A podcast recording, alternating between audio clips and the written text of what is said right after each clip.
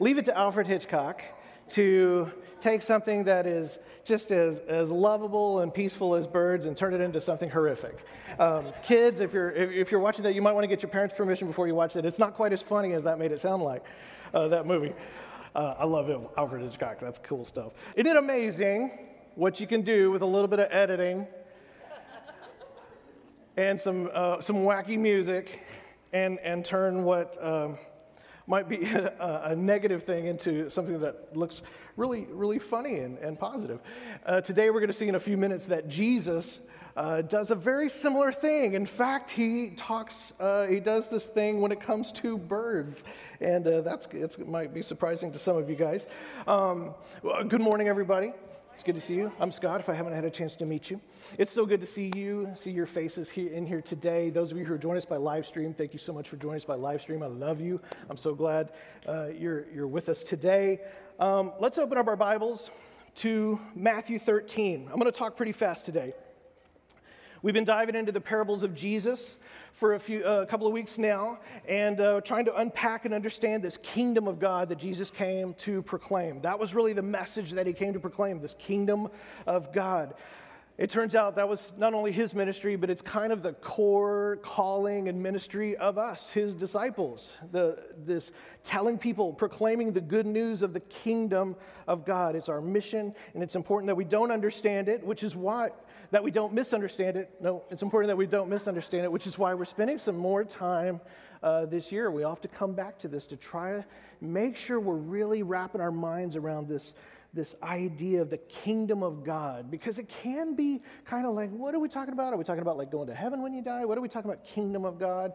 And when we more and more that we understand, we're really talking about this kind of like alternative reality that is happening right now um, that you can step into. The blinders are, are pulled away from your eyes, uh, just uh, and you can see, uh, allow God to move in your life. And when we talk about living in the kingdom of God, what we're really saying is to live as partners with God so that His will rules and reigns in our life. We're partnering with God so that His will uh, has His way in every facet of our life.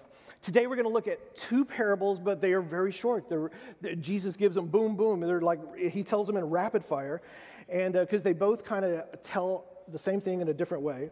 We're going to have a chance to dig into them because today is the first time that Jesus, this parable is the first time that Jesus doesn't offer an explanation. Remember, he did for those first two, but he doesn't today. So we're kind of on our own. We're going to have to take up his challenge to have ears to hear and to do that suniemi. Remember that Greek word? It means to, to unpack the puzzle box and to put the pieces together, really lean in and listen to what Jesus is saying. But of course, we're not really on our own. We have the help of the Holy Spirit. Amen? So the Holy Spirit's going to be helping us out today. The first one we're going to look at has to do with a seed that is planted and turns into a tree. It's, it's one that's familiar with a lot of folks. But before we read it, in order to really understand what Jesus is saying and the impact it should have on us, I want us to kind of get in the mind frame of those early Jewish listeners, those first folks who were standing there on the shores of the Sea of Galilee, hearing Jesus tell this parable, because trees, it turns out, mean something to the Jewish people. They are they're loaded with meaning. Let me give you an example. Listen to this description um, from the book of Daniel. This is Old Testament. This has been three or four hundred years before Jesus. From the book of Daniel, it's a description that's actually telling about the empire of Babylon. Listen to how uh, this mighty kingdom of Babylon is described. In Daniel chapter 4, these are the visions I saw while lying in bed. This is Nebuchadnezzar. He's actually, he had a dream, and so he's he's relaying it to Daniel. I looked, and there before me stood a tree in the middle of the land. Its height was enormous. The tree grew large and strong, and its top touched the sky. It was visible to the ends of the earth. Does that sound maybe a little familiar? Anything else mankind tried to build in the Old Testament, reaching up to the heavens, maybe a tower perhaps? Its leaves were beautiful, fruit abundant, and on it was food for all. Under it, the wild animals found shelter, and the birds, the birds, lived in its branches. From every, from it, every creature was fed. So Daniel interprets this dream for Nebuchadnezzar and is talking about the Babylonian Empire. It's pretty impressive stuff. This mighty superstructure, like this skyscraper of a tree here. As human beings, we are impressed with big, tall stuff. right? That all that kind of all tallest building in the world, that really impresses us, right? We're impressed by things tall and majestic. It's a sign of strength and might and power and dominance. Okay, let's look at this other. This is an example from the book of Ezekiel. Again, Old Testament. This is another prophet from the Old Testament. Let's see if we can see something here. In chapter 17 of Ezekiel, he says, This is what the sovereign Lord says. I myself will take a shoot from the very top of a cedar and plant it. These are the, the cedars of Lebanon. These were like idolized by the Israelites as just the most majestic trees on the earth, just the cedars of Lebanon. Um, I will break off a tender sprig from its topmost shoot and plant it on a high and lofty mountain. And on the mountain heights of Israel I will plant it. It will produce branches and bear fruit and become a splendid cedar. Birds of every kind will nest in it, and they will find shelter in the shade of its branches. And all the trees of the forest will know that I, the Lord, bring down the tall trees and make low the tree, make the low tree grow tall. So here we're talking about Israel, the kingdom of Israel. It's this idea of Israel being compared to a mighty cedar the most majestic tree known to the people. And Jesus is about to tell today's parable. So when he does so, let's keep in mind the, what people will be thinking of when they think of these over the top symbols of power and dominance. This is what his Jewish listeners would be thinking about. When you talked about a kingdom, that is going to grow into something mighty and everlasting. Here's what they're thinking. Oh, okay, we're going to get into the cedars. Here we go. But of course, when Jesus describes his kingdom, he's always throwing a left hook isn't he? He's always doing these surprising things. He's defying expectations of what his kingdom's all about, spinning it in an unexpected way, saying, no, no, no, it's not what you think. It's more like this. It's more like this. And, oh, to get back to Hitchcock for a second here, did you notice something else in those two descriptions of the big trees representing kingdoms? The birds, right? The birds in the mentality of first century Jewish people, birds very symbolic. Uh, the people listening to Jesus, they're on the shores of Galilee. Birds always represented other nations, the Gentile nations. They were the birds. And because of that, by the time we get to Jesus, if you kind of think of the history that has led to that point, birds are bad omens right? Birds are no good. We think of birds as like these sweet, pretty little things that sing and build nests, and so we like to take pictures of them or something like that. To the Jewish people, they had come to represent all of the evil invaders that had been coming century after century that had come and terrorized Israel. Birds had come in, in the form of empire after empire and destroyed the land. In fact, right now, at the time of this, the greatest superpower on the planet at the time, Rome, had come in, not to just be nice, uh, uh, to, to, to come in peace, but they came in and invaded. So Rome was in charge now. And in fact, the symbol of Rome at the top of every pole of all those Roman soldiers when they came in to take over your town was a bird, big eagle. Ah, right? That's the crane. That's not an eagle. That's something from Karate Kid. But a big eagle, right?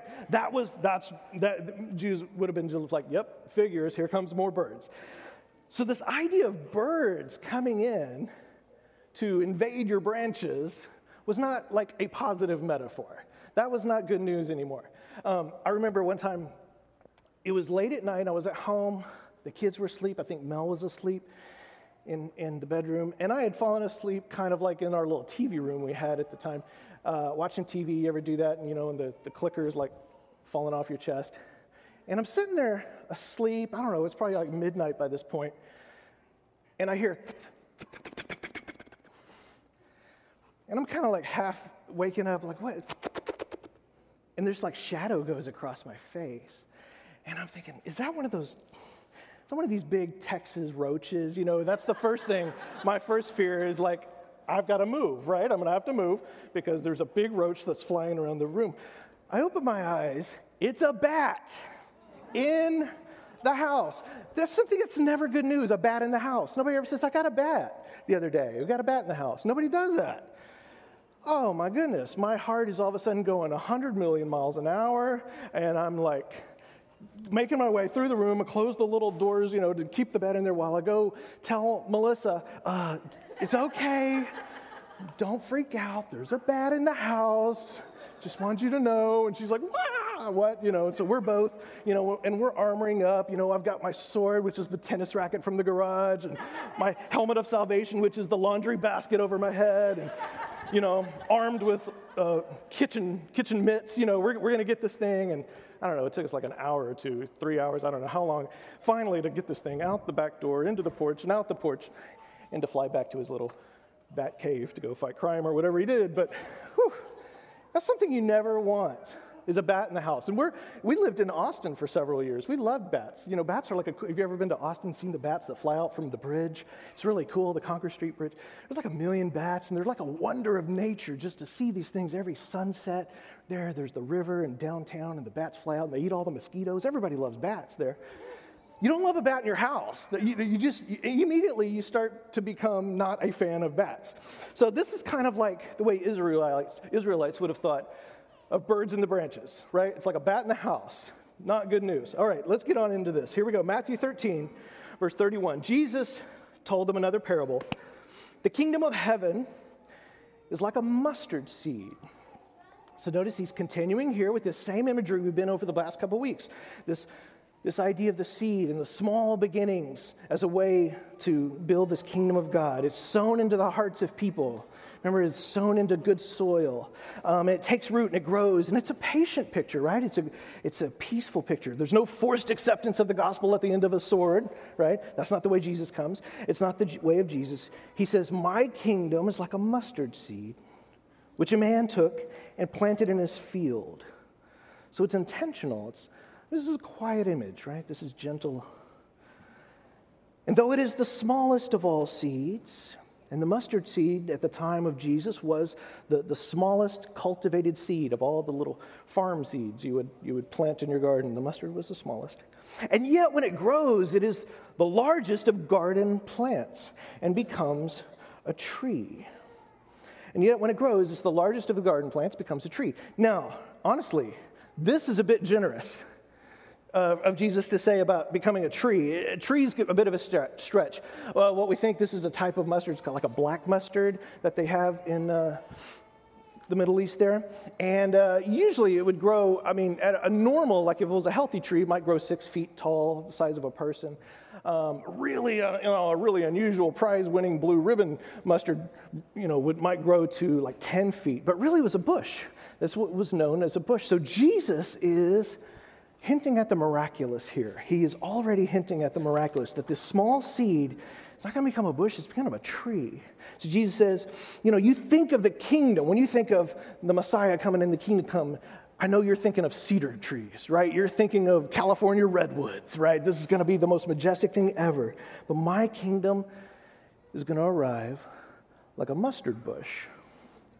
And by the way, the, the uh, sources tell us that the mustard seed wouldn't even really have been one of the most desirable seeds back then for farmers to plant uh, because it had a tendency to take over like a weed. If you put it in your, your garden, it would take over everything. And it was almost impossible to kill. However much you tried, you couldn't get rid of it. Pretty good description of the kingdom of God.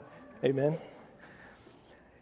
And then he gets to the punchline, of course. Here's, here's where everybody would have been leaning, leaning in. He gets his next line so that the birds can come and impale themselves on the branches. Yeah, right?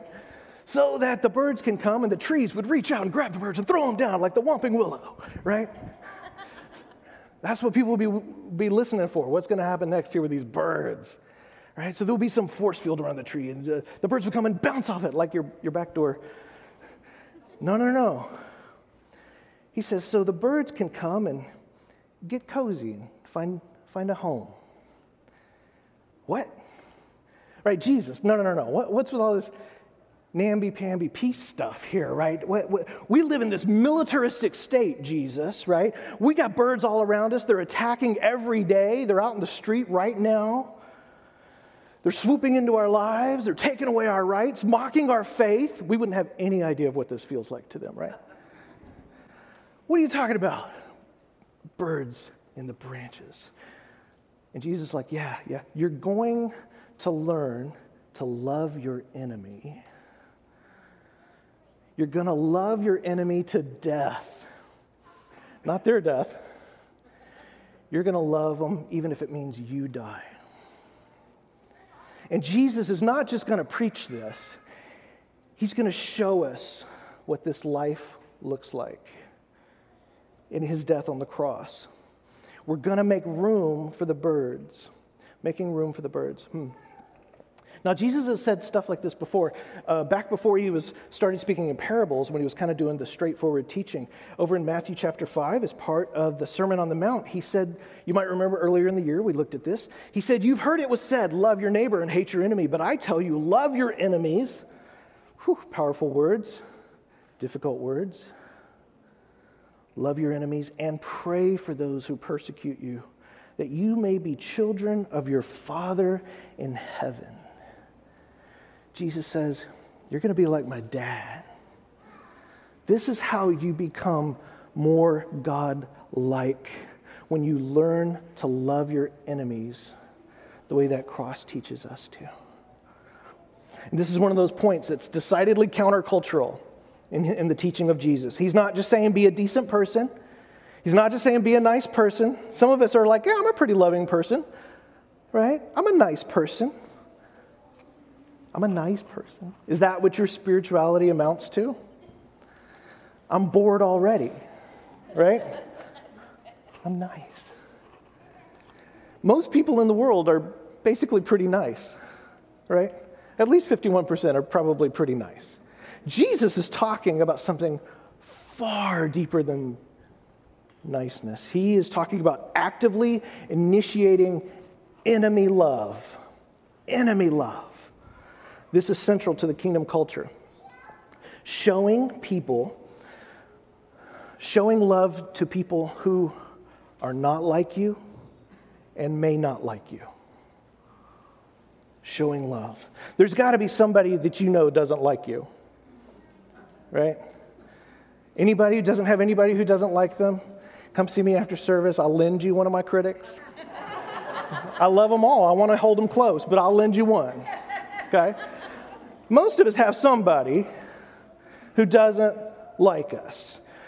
Now, now, of course, this doesn't mean that we don't have boundaries about you know toxic people. It doesn't mean that we don't hold people accountable for their actions because sometimes that initiating goodness it means the, the best thing for them is, is confrontation. It means bringing accountability to their life. So sometimes love takes different, a different shape depending on what is going to help that person grow. But one thing that love is never, and that is passive. It's never passive, is it? It's not the option. Part of being just central to being part of the body of Christ is asking, how can I initiate love in the life of my enemy? That is countercultural stuff, people. How can I initiate love in the, in the life of my enemy? It's scary, it's exciting, and I know it is scary, but that's kingdom life. And it's anything but boring. If you're doing this right, your life is not boring. Amen? And that's what Jesus is talking about here. So it leaves me thinking how can I, this is the challenge, how can I participate in this kingdom life, partnering with God as a good ambassador? How do I love my enemies? We might give ourselves this challenge. Let's resolve to make space for those who are not like us and who may not like us. Let's resolve to make space for those who are not like us and who may not like us. This extends not only to you and me individually, like throughout your week, but to us as a church. We resolve, that's one of the things we resolve as a community, as a faith community called Generations Church. This one branch of the church that is right here, we resolve to make space for those who are not like us and who may not even like us. And that means understanding that this tree, this little tree right here that God has blessed us with, that He has grown in the community of Spring, Woodlands, Conroe, Houston, right here, it is not just intended for you and me to enjoy and make our little nest in. We make room in these branches for everyone. Everyone, even to the point of initiating love for our enemies, as Jesus has clearly called us to do. Amen? Amen. Amen. Okay, then it says, verse 33. So, right after he says that, he says this next thing. He told them still another parable the kingdom of God. The kingdom is like, oh, a woman baking bread. So gentle. It's nourishing, doesn't it? I love bread. obviously. It's like a woman who takes yeast and mixing it into the dough. Literally, that word mixing is, is, the, word, is the word for hiding.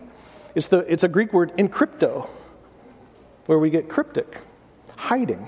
Why? I don't know. Is that okay to say? I don't know. Was there like, like the secret yeast police who were like knocking on doors and looking for black market yeast or something? You got any yeast in there? No, I don't know. Nothing here to say. Just hiding it in the dough. I don't know. Another fascinating detail here, just as Jesus takes this idea of birds that we saw and he kind of flips that on its head as something that would have seemed like a negative to his listeners, and he turns it into this positive image of the kingdom of God, yeast turns out to be this image to Jewish listeners in metaphors. It always stood for the thing that corrupts, it was always a negative symbol, for something to avoid. For instance, uh, in, their, in their holiday Passover, every year, Passover, the whole family would get together and do a ceremonial cleaning of the whole house to get every little bit of yeast out of the house. It was just part of the thing. Get all the yeast out so you can make that na- nasty matzah instead of, you know, delicious yeast rolls. Um, one time, Jesus told his followers to beware the yeast of the Pharisees, right? Meaning, beware that corrupting influence of the Pharisees. So here, what we see is Jesus takes this image that is normally this image, the symbol of worldly corruption, and he uses it as a catalyst for the growth of the kingdom. In fact, this bread literally won't rise without it. It won't rise without it. Also, interesting, did you see how much uh, she's, she's making here? 60 pounds. That's just a flour before you put the yeast in there, right? Don't miss that detail. This is a lot of bread. This is already filling half the kitchen, right? Even before it rises. This is a crazy amount of bread. This is an image of not only is this kingdom, we're talking about kind of organic and gentle and slow, it's also nourishing, but it's not only just nourishing, it's she's making enough for more than just herself. This goes way beyond ourselves. This woman is not just making enough for her family, she's making enough for the whole village. This would have fed at least 100 people. And so he's painting, Jesus is painting this image of someone who is always preparing our something for, for more than just ourselves, more than just her own family, which really speaks to us as a church again, doesn't it? That we, what we do, we do what we do to make room for people who are not yet here. That is always on our minds here. This is not just for us, it is for the, also for those who are not yet one of us. There are empty seats in this room. There are empty spaces. There, are, there is room. There is enough bread being cooked in this kitchen right here this morning for not only the people who are here, but for the people who are not here.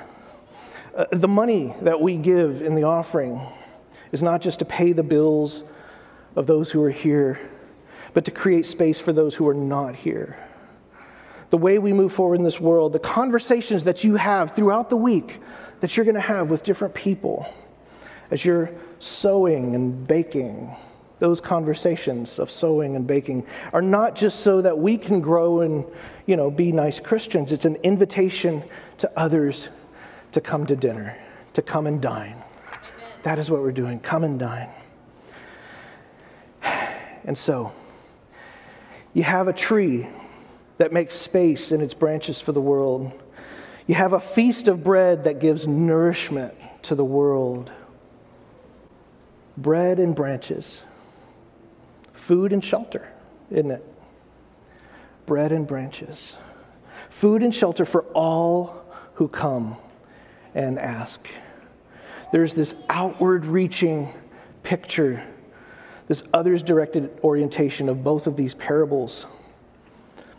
But they also reveal something else. Before we go, I want us to notice, and that is this theme of patience that is required. Mm.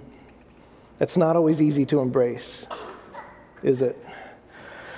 The disciples and lots of folks expected that Jesus was going to bring a kingdom that was swift and magnificent, that he was going to come. He was going to kick rear and take names and bring it in, right? That's what was going to happen. It's not just the disciples that are like that. I am like that. I am like that. I want God to come and change my life with swift, magnificent action. because I'm, one thing, I'm American, right? And there's one thing about us Americans we love cheap junk quick. We want cheap junk quick, right? That is just like quintessential. Yes, I love homemade and take your time and handcraft and all that kind of stuff. You know, I go over to Mama Sophie's taco truck over there and she she brings this meat out that just it's right I'm just giving her a plug right there. She's right over there. She, she's been stewing it all day, homemade tortillas. It's taken her all day. Ah, it's, the, it's amazing, right? And you hand her your money and you just stand back and you wait because you know, oh, it's going to be so good. But if I need a taco in 15 seconds, I'm going to Taco Bell, right? if I need a delicious french fry that will be amazingly hot and delicious for exactly 45 seconds before it turns to cardboard, I'm going to McDonald's, right? That's just because I need cheap junk quick sometimes. But God is different from that. He is not a drive through worker at McDonald's. I don't know if you knew that. It's not just the disciples that forget the story or misunderstand the story. I forget the story. Sometimes I think if I just read the right self help book, if I just listen to the right podcast today, hear the right sermon on Sunday, my whole life is going to transform right now because I want instant and magnificent change. I want instant, magnificent change in my marriage. I don't want to have to work for it, I just want to change it, right? I want my kids to behave. I don't ask for much.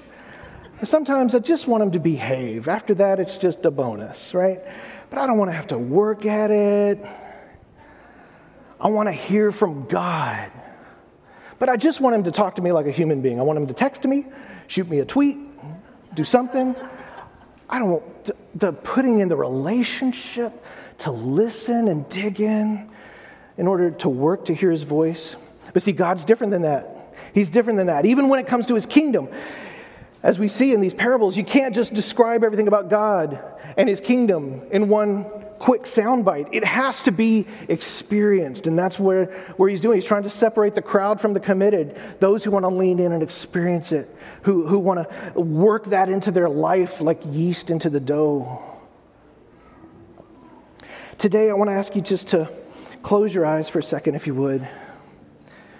Meditate with me for a minute about the gentleness of these two pictures that Jesus painted for us this morning.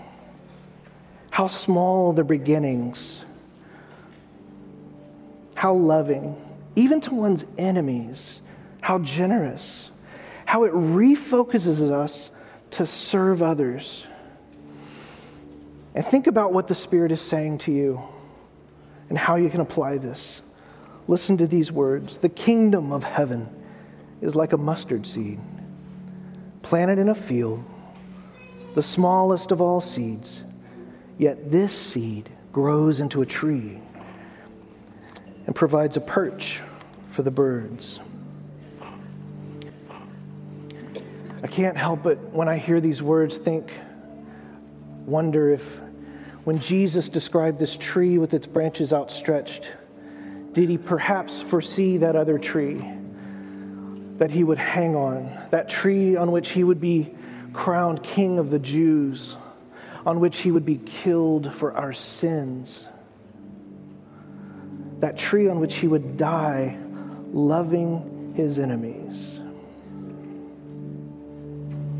The kingdom of heaven is also like yeast that a woman took and mixed into about 60 pounds of flour until it worked all through the dough.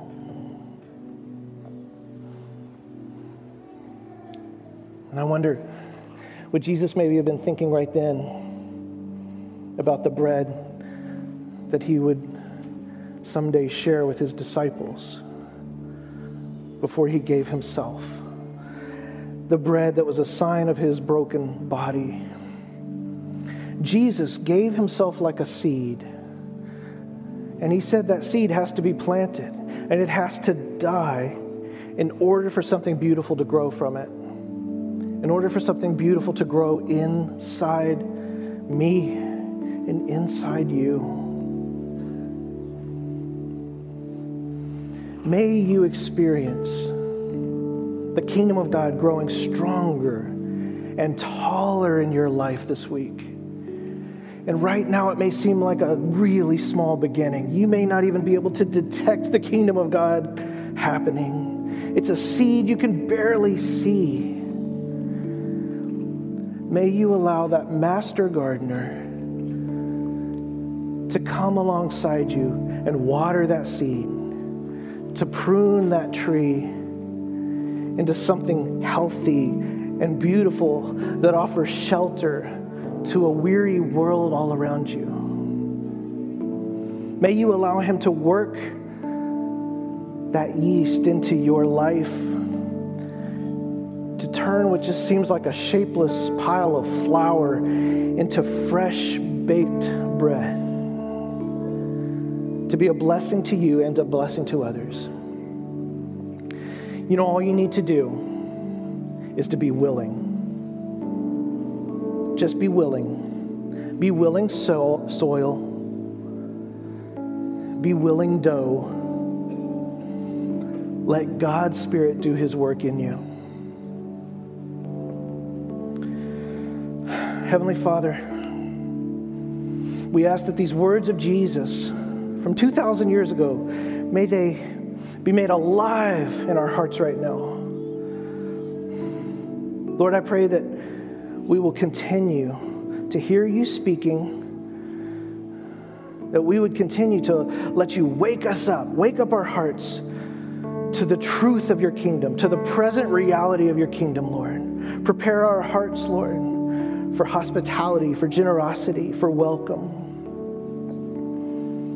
Jesus, thank you that you came and not only spoke the word of God, but thank you for being the word of God, for showing us what these parables look like when they're lived out. I thank you, Lord, that you model for us the life of the kingdom